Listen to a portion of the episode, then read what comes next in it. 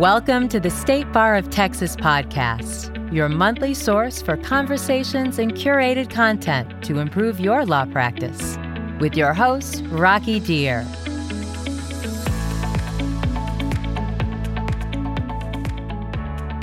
Hello, and welcome to the State Bar of Texas podcast, recorded from the annual meeting in Austin, Texas. This is Sally Pretorius and Bailey Rhodes, and we are the hosts for today's show, which is being sponsored by LawPay, trusted by more than 35,000 law firms to accept legal payments online.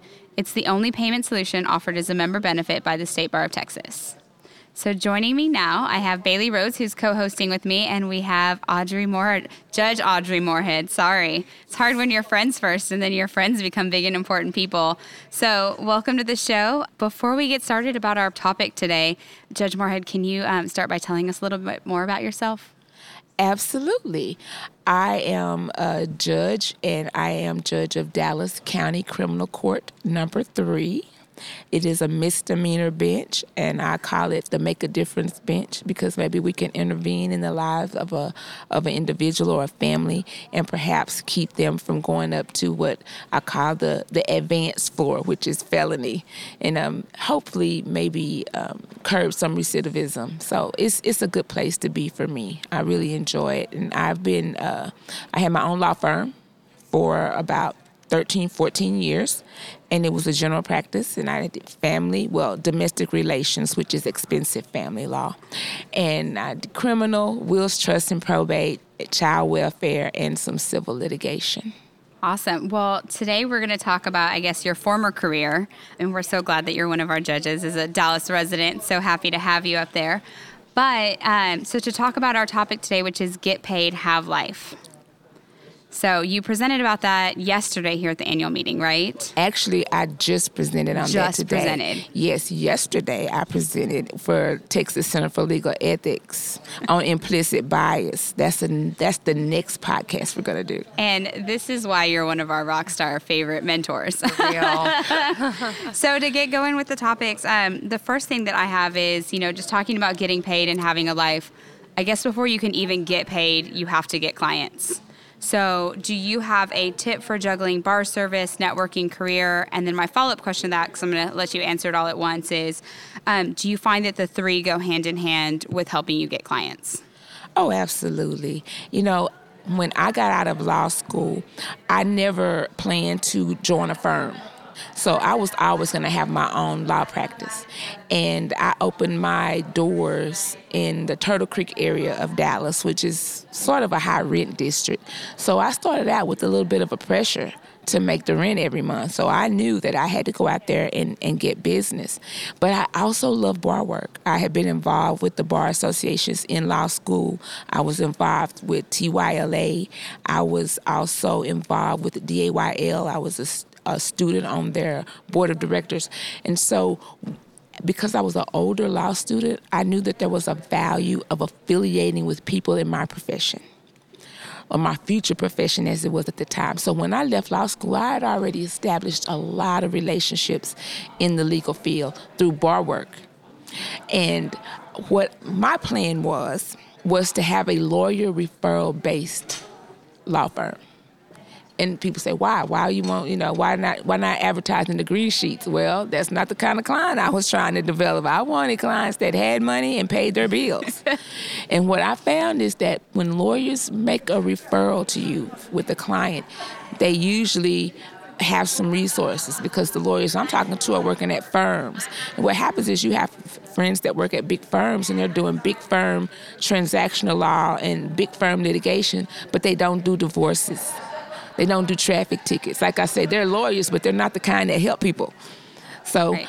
when and lawyers make referrals to people that they know, people that they trust, people who they believe are competent.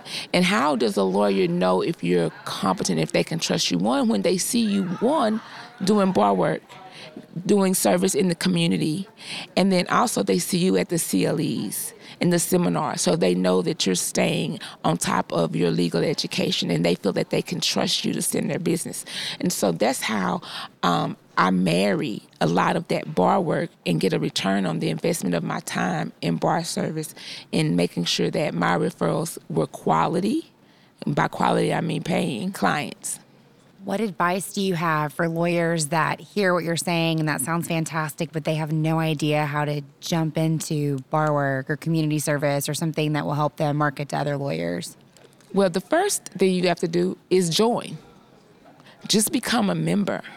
Become a member of your local bar association find an affinity group that speaks to you in terms of what your practice area is, regardless of what it is. That's one thing. So, for example, if you are doing aviation law, if you have an aviation law section, join that section. If they don't have that section in your local community, they may have it at the state bar level. So join a section also at the state bar level because you really never know. Your referrals, my referrals come from everywhere. Everybody knows somebody in Dallas. They may not like them, but they know them you know that's a Dallas thing. Who doesn't love Dallas people? Everybody, everybody, Sally, everybody, everybody in the world hates the United States, and everybody in the United States hates Texas, and everybody in Texas hates Dallas. Everybody knows that. Except if you live in Dallas. Yeah, well, you know, there's that. there's that. But I think I'll tell you one of the one of the traps of bar service, if you do it right, is it's extremely addictive and you can overextend yourself. And you need to be very careful, especially if you're working at firms. Um, while they will appreciate the relationships that you develop, um, and your ability, because at some point, even if you're in a big firm, you may be asked to do client development. We all have to do it in some form or fashion. But you don't want to overextend. You only there are only so many hours in a day. There are 1,440 minutes in a day. And you need to know exactly how you're spending each one of them and make them all matter. And if you overextend yourself, you do yourself a disservice, you do your firm or your clients a disservice because saying yes to something means saying no to something else. And that was something that I really had a lot of difficulty in doing. And I, I can certainly, and I'm still having a problem with that. Again, it's very addictive because I'm in Bar None, the Bar None show in Dallas, which raises money for scholarships for um, law students throughout um, the Dallas area, North Texas area. And also, I'm coming down here to speak every day and flying back and forth to make sure that I'm covering all those bases as people ask me to participate. And I have a difficult time saying no. So it's important to learn how to set boundaries um, on your time and make the appropriate investment. But the first thing I would say do is join. Find a, a section that speaks to your practice area and then find something that doesn't. Because if you do let's say family law and you join the family law section that's great. But you do you'd be doing better in terms of referral in also joining entertainment law. Because they'll be looking for resources. They'll be looking for somebody who does something different than what they do. Right let's talk about getting paid how do you turn that into money? I mean, you dress fabulous, and we talked about this offline a little bit, but I'm only assuming that you can afford that fabulous clothes if your clients are actually paying their bill. So I know Bailey's really involved in her firm, and so she has a lot of experience um, managing clients and dealing with firm agreements. So I'm going to turn it over to her and let her ask some of these questions. I mean, I think my, my first question is you get the you cl- get the client in the door, and I think a lot of lawyers, especially you know lawyers that are just going out on their own or younger lawyers in practice, have to figure out how do I keep the client, number one, and number two, how do I actually get them to pay that bill? And I just love your advice for, you know, getting paid.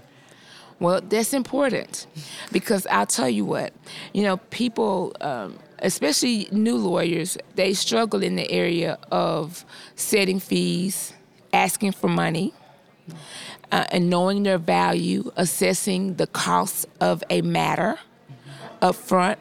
And I'll say that having a master's in business administration really helped me when I opened my practice. I know a lot of lawyers are not going to have that. But there are a lot of resources to help you.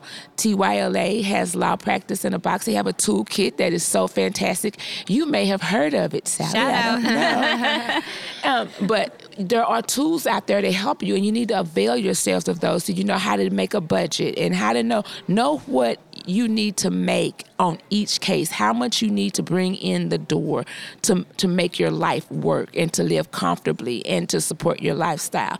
And once you know that when you get a client, when you get a referral, they walk in the door, then you now become a business person because you if you think like a lawyer you're not going to make any money. You got to think like a business person. This is a business.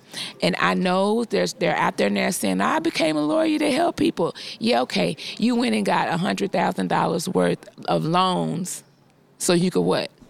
Not make money? You know a broke lawyer can't help anybody and that is a fact. So you want to be comfortable and be okay with, with making money and being successful. There's nothing wrong with that. There's nothing to be ashamed of. But you also don't want to go just solely after the money to, without thinking of the ethical issues that come with um, trying to go out and just to make money. You still want to provide a valuable service and competent representation to your client. So when you get that client in the door, that client is going to want to know at least two things. One, do you know what you're doing? And two, can you get me out of this mess I'm in? If you can answer those two questions, you will probably have a client for life. And the way you communicate that to a client is not by talking, it's by listening. Your client knows their business way more than you ever will. And you'll be able to develop a strategy a lot better if you listen. You'd be surprised how much you miss because as law students, we're trained to issue spot. So we're picking things out of a conversation and we've gone, we've run way ahead to get to the conclusion, the resolution, the strategy of how we're going to resolve the matter. And we're missing, and we're missing a lot of the story. What are they, what do they really really want. And when you are selling, because you are selling a service. You're selling yourself to your client. And when you say I dress nice, I appreciate that you that you appreciate the investment I'm making in my clothes. But my clothes are part of my marketing strategy. Right. Nobody wants a broke looking lawyer.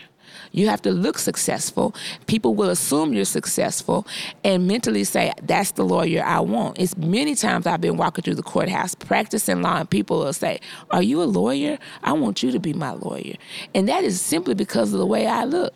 A good pair of fishnet pantyhose will take you a long way in the have you seen that Have you seen that meme that just came out that's pretty funny? It's like those old um, 2000 shoes that men wear and it says if your lawyer's wearing these shoes, you're guilty. if your criminal shows up, yes. your criminal lawyer shows up to court wearing these shoes, you're likely going to be found guilty. yeah, and, and that's probably a little accurate, quite frankly. But you do want you want a successful lawyer. Everybody wants a successful looking lawyer, and so um, that's part of your marketing strategy. But when you get that client in there, and I said earlier that you're selling something be clear you're not selling competence because competence is assumed. We all went to law school, we all got a JD. People come to you because they already know you practice a certain area in the law. What you want to sell is compassion. You want to sell the fact that you are interested in that client and in their being successful. And then you need to find out what does that look like to that client, not to you. I know what intellectually I should expect from a divorce with two kids and a modest amount of property. I know what that looks like to me on paper. But the client has an emotional view of what the outcome of that case is going to look like. A good example is in family law. You have a client that comes in and, and she wants full custody.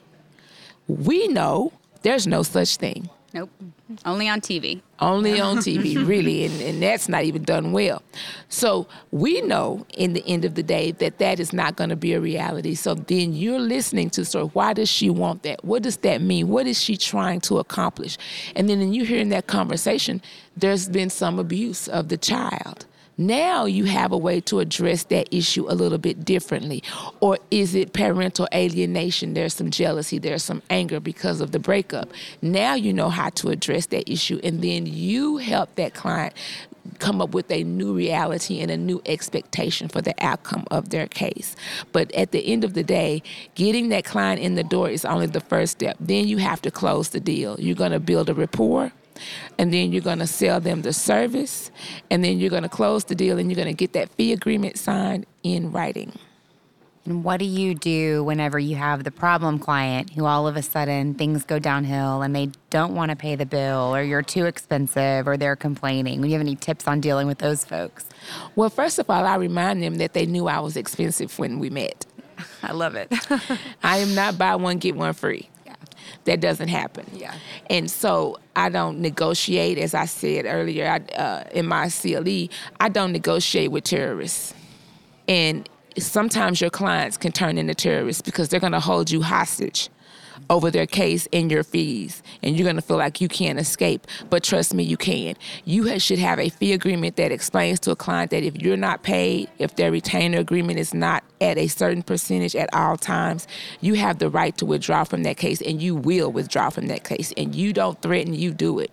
You send them that that letter, that 10 day letter saying you're going to withdraw, to give them an opportunity to obtain counsel with whom they have a better rapport and may be more affordable and they'll either pay you or they won't. But if they don't, you need to to exit as soon as possible.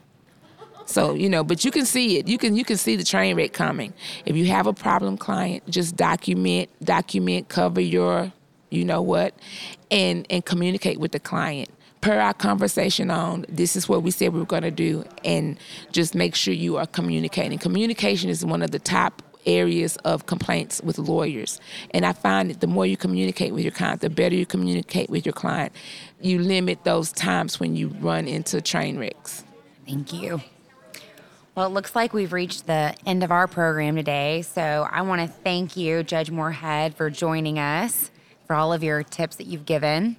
And I want to thank you, Bailey and Sally, not just for today and for making this such a great experience, but for all your extraordinary leadership in the bar. Really, y'all have super bright futures, and I can't wait to see where it's going. It's only because we have role models like you to follow. Exactly. We get to soak up all I'm of your blushing. goodness. You can't tell. Just take my word for it.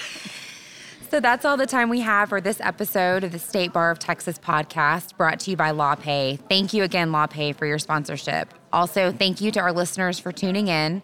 If you like what you heard, please rate and review us in Apple Podcasts, Google Podcasts, Spotify, or your favorite podcasting app.